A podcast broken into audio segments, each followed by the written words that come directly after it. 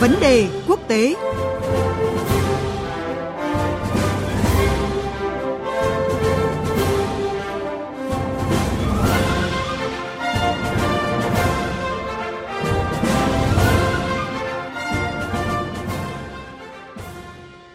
Ngay bây giờ là nội dung của chuyên mục Vấn đề quốc tế với phần trình bày của biên tập viên Quỳnh Hoa.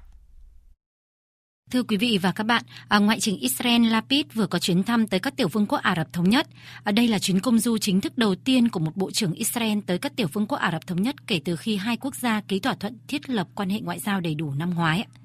À, trong chuyến thăm này, hai bên đã ký một thỏa thuận kinh tế và thương mại song phương – cũng nhân dịp này thì Ngoại trưởng Israel Lapid đã dự lễ khánh thành đại sứ quán đầu tiên của nhà nước Do Thái tại vùng Vịnh và khai trương tổng lãnh sự quán Israel tại thành phố Dubai. Động thái chia cánh ô liu của chính phủ Israel diễn ra trong bối cảnh là chính phủ mới của nước này lên nắm quyền được hai tuần cho thấy là ưu tiên hàng đầu của tân chính phủ Israel đặt vào các đối tác vùng vịnh và báo hiệu một sự tái điều chỉnh chính sách của Israel đối với khối Ả Rập trong khu vực. Để có cái nhìn rõ hơn về những bước tiến tích cực này của Israel, ngay bây giờ, mời quý vị và các bạn đến với những phân tích của phóng viên Ngọc Thạch, thường trú khu vực Trung Đông.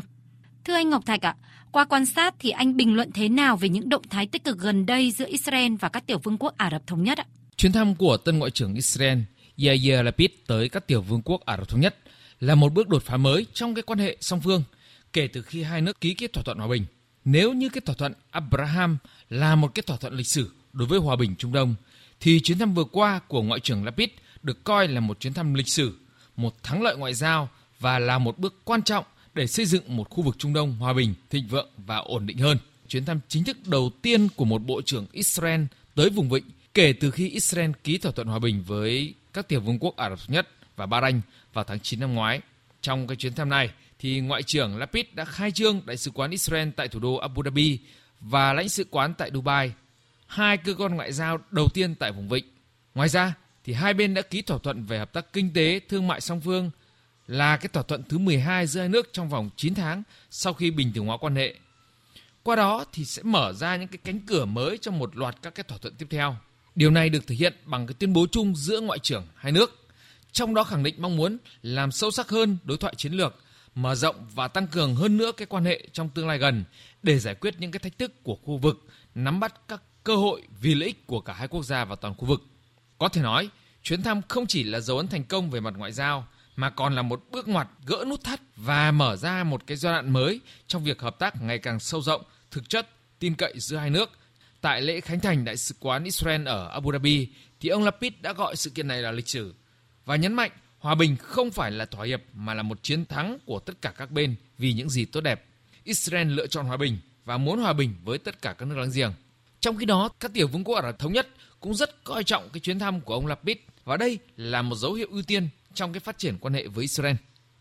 Không chỉ dừng lại ở việc bình thường hóa quan hệ với một nước đơn lẻ, Israel sẽ tiếp cận sâu hơn với thế giới Ả Rập và xa hơn nữa là nền móng cho Israel mở rộng ảnh hưởng nhiều hơn tại vùng vịnh. Vậy chính phủ mới của Israel có những toan tính gì trong hành trình bình thường hóa quan hệ với các nước Ả Rập? Thưa anh Ngọc Thạch. Chuyến thăm của Ngoại trưởng Lapid tới các tiểu vương quốc Ả Rập Thống Nhất đã gửi đi hai thông điệp về mặt đối nội và đối ngoại. Về đối nội thì chuyến thăm là thử nghiệm lớn, thành công đầu tiên giúp xóa bỏ những cái nghi ngờ về hiệu quả hoạt động của chính phủ liên minh mới, vốn chỉ được Quốc hội Israel thông qua với số phiếu tối thiểu. Đồng thời thể hiện cái dấu ấn của ông Lapid với tư cách là một nhà ngoại giao hàng đầu của Israel. Với thế mạnh là một nhà chính trị gia có sức hút và kỹ năng giao tiếp tốt, thì ông Lapid đã dành nhiều thời gian trong cái chuyến thăm để trao đổi về hợp tác trong đó có các vấn đề về tôn giáo và triết học. Điều này tạo ấn tượng gần gũi, đặc biệt là với các nước vùng vịnh có một cái truyền thống là coi trọng các à, mối quan hệ cá nhân. Chính phủ mới của Israel thì cũng đang nỗ lực để thoát khỏi các cái chính sách của chính quyền tiềm nhiệm bằng cách cân bằng trong các cái mối quan hệ đối ngoại. Về mặt đối ngoại thì thông qua cái chuyến thăm lịch sử này, chính phủ Israel muốn chứng minh cái xu hướng bình thường hóa quan hệ với thế giới Ả Rập không bị ảnh hưởng bởi sự thay đổi nội các, mà ngược lại là ngày càng đẩy mạnh hơn nữa mối quan hệ sâu rộng giữa Israel và các tiểu vương quốc Ả Rập Thống Nhất sẽ trở thành hình mẫu cho các quốc gia Ả Rập khác thay đổi cái đường lối đối ngoại theo hướng cởi mở hơn với Israel. Xu hướng này thì sẽ ngày càng được củng cố bởi cái sự ủng hộ của chính quyền Tổng thống Joe Biden. Mặc dù có những cái điều chỉnh về mặt đối ngoại, song cái chính sách của chính phủ mới của Israel đối với Iran lại không thay đổi. Israel vẫn coi Iran là đối thủ lớn nhất cần kiềm chế. Vì vậy mà việc củng cố quan hệ với các nước vùng vịnh của Israel cũng nhằm mục đích là kiềm chế Iran. Việc chính phủ Israel thay đổi chiến lược trong quan hệ với các nước Ả Rập ảnh hưởng thế nào tới tiến trình hòa bình Trung Đông trong thời gian tới, thưa anh? Chính phủ mới của Israel không thay đổi chiến lược trong quan hệ với các nước Ả Rập mà có thể coi là sự kế thừa thúc đẩy mạnh mẽ hơn so với chính phủ tiền nhiệm. Do vậy, điều này không ảnh hưởng lớn đến thực trạng của cuộc xung đột Israel-Palestine. Có thể thấy là chuyến thăm lịch sử của Ngoại trưởng Israel tới các tiểu vương quốc Ả Rập Thống Nhất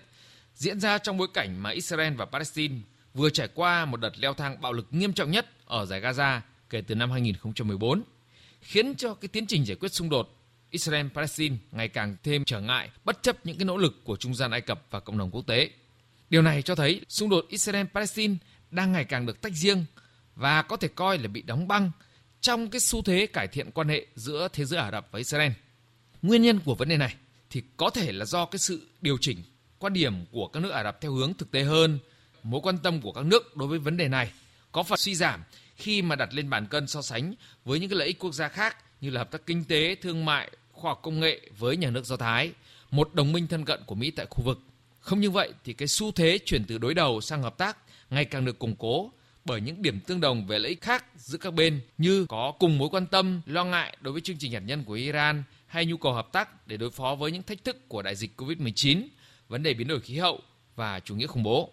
Ngoài ra thì nhiều quốc gia Ả Rập đang trải qua cái giai đoạn chuyển đổi từ thế hệ lãnh đạo cũ sang thế hệ lãnh đạo mới, trẻ trung, cởi mở và thực tế hơn với Israel. Do vậy, sẽ không có gì ngạc nhiên khi mà tiến trình hòa bình Trung Đông sẽ tiếp tục bị ngưng trệ trong thời gian tới. Xin cảm ơn phóng viên Ngọc Thạch với những phân tích vừa rồi.